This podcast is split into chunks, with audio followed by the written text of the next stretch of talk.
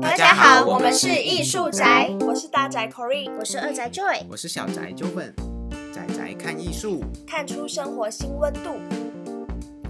欢迎收听艺术宅，今天是大宅当家，想和大家分享出生于一九五八年的比利时艺术家 Luc Tuymans 吕克·图伊曼斯。去年大宅在威尼斯的格拉西宫参观了他的展览《La Belle P》，留下了很深刻的印象。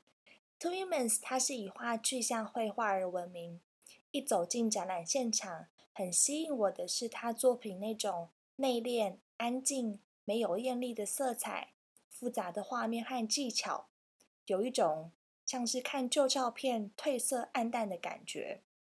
除了色调之外，在画面的呈现上，他也刻意营造模糊的笔触，就好像让人有一种在观看旧照片，回想起淡去记忆的感觉。Tuymans 曾说过，他的作品想要表达的是真实的伪造。他称之为 authentic forgery。他从报纸、杂志、新闻图片，还有个人拍摄的档案资料库中选出照片作画。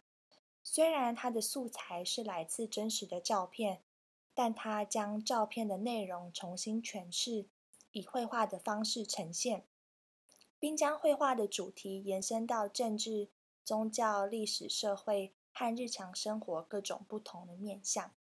刚提到 Tuymans 强调的是真实的伪造，那他这样创作的概念跟他个人的背景和摄影技术的发明也有关系，所以我们就要先把时间拉回到一八三九年，当时摄影技术的出现，让艺术家们开始质疑绘画是否能像照片一样真实的记录一切，甚至搬出“绘画已死”这样的说法。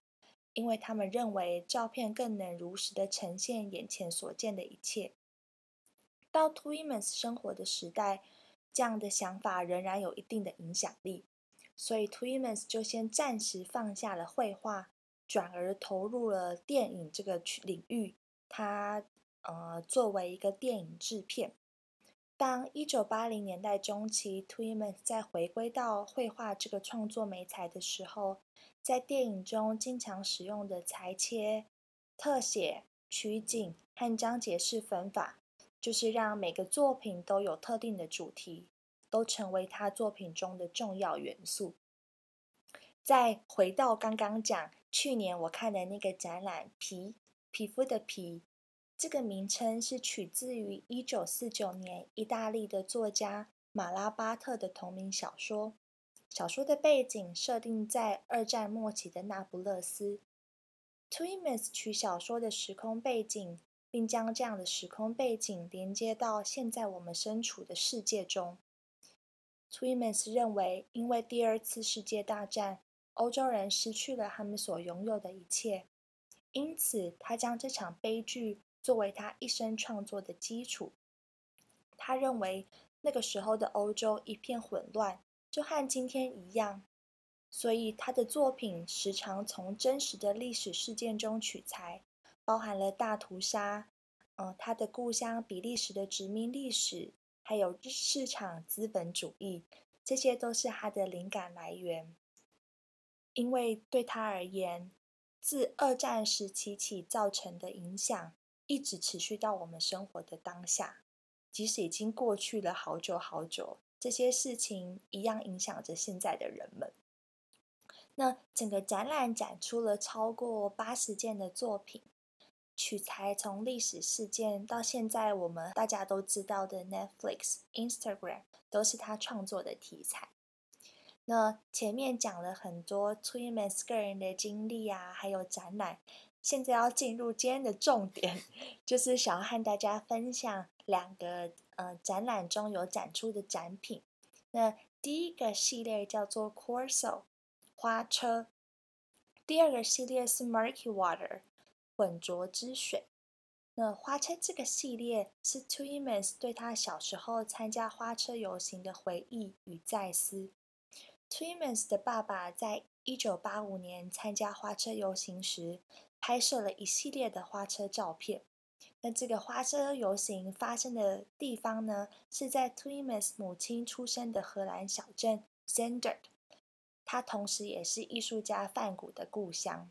在每年九月的第一个礼拜，都会举行花车游行。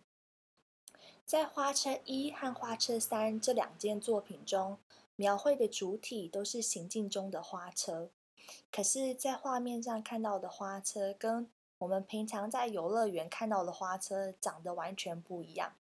游乐园的花车可能会有金光闪闪的装饰，或者有很 fancy 呀、很可爱的人偶或什么的，但是在画面中的花车。就是很单纯的描绘一辆花车，没有很艳丽、很丰富的色彩。那在一这件作品中，虽然有描绘街景和观看人群，可是也是以那种若有似无的笔触，简单的带过。那花车三这个作品，它的色调又更简单了，它是以灰白色调的画面为主，背后的街景也更省略。看起来一个人影都没有。那 Twimmans 说，花车系列是少数他受他童年记忆启发的作品。Twimmans 回忆，当父亲在拍摄这些花车的照片的时候，在花车底下其实是有一群小孩在推着车前进的。Twimmans 当然也是其中的一员。可是他对这样的行为其实感到很生气，也觉得很有压力。他觉得好像被奴役了，就像拉着车的马，或在田里面辛苦工作的水牛。在看花车这系列作品的时候，我觉得也同样呼应了他一贯的创作理念：模糊的图像、褪色的记忆，感觉不存在在现在的时空中。因为当我们回想到花车游行的时候，很直觉的就会联想到很盛大、很欢乐的场景跟氛围。但是对 Twimmans 而言，他关注的是记忆背后带来的感触，就好像在翻旧照片勾起的回忆一样。第二个想要和大家分享的系列作品是 Murky Water，浑浊之水，总共有三件作品。那这个作品的一开始是因为 Twimmans 受到荷兰小镇 Ridderkerk 市政府的委托，要制作一个挂毯来装置市政厅。那 Twimmans 说他是受到呃小镇运河启发而创作出这三件作品，但是他的灵感来源不是那种河岸旁边如日丽般的那种美丽的风景。它是受浑浊的河水、漂浮在河面上的饮料罐和垃圾而启发的。当 Twins 有这样的想法的时候，他试着想要说服市政厅的是，想要讲述一个当地特色、当地的故事，不一定要呈现很美好、很理想的一面，重点是要呈现它真实的一面。那。这呃，这三件作品一样是取材自他拍摄的 Paddy 的照片。这三件作品都有很类似的黄绿色调。在浑浊之水一，画面描绘的是河岸旁栏杆漂浮在河上铁罐。那二描绘的是路旁路灯在水上的倒影。浑浊之水三。描绘的是停在河岸旁的汽车。当我在看这三个作品的时候，我感觉它是透过河面上的漂流物来暗示时间的流逝，因为河面上垃圾的反射，加上浑浊黄黄绿绿的水，其实就好像一面旧镜子一样。当我们在看着这些作品的时候，那个时空并不是现在发生的场景。而是有一点忧伤，然后暗示的时间流逝、人去楼空的感觉。那最后的最后，我们还是要来一个结尾。当我在看啊 Twimmans 这个展览的时候，我心里就浮出了一个有点老派的西方谚语，就是 “A picture is worth a thousand words”，一画胜千言。千言万语都比不上亲眼见到一幅画所带来的震撼。对 Twimans 而言，一张照片、一件物品都像是一个触发一样，能够让观者透过画面再去对背后的故事跟意义做。我在看着 Twins 作品的时候，虽然很多事情我都没有经历过，可我觉得就像翻开了一本历史的相簿。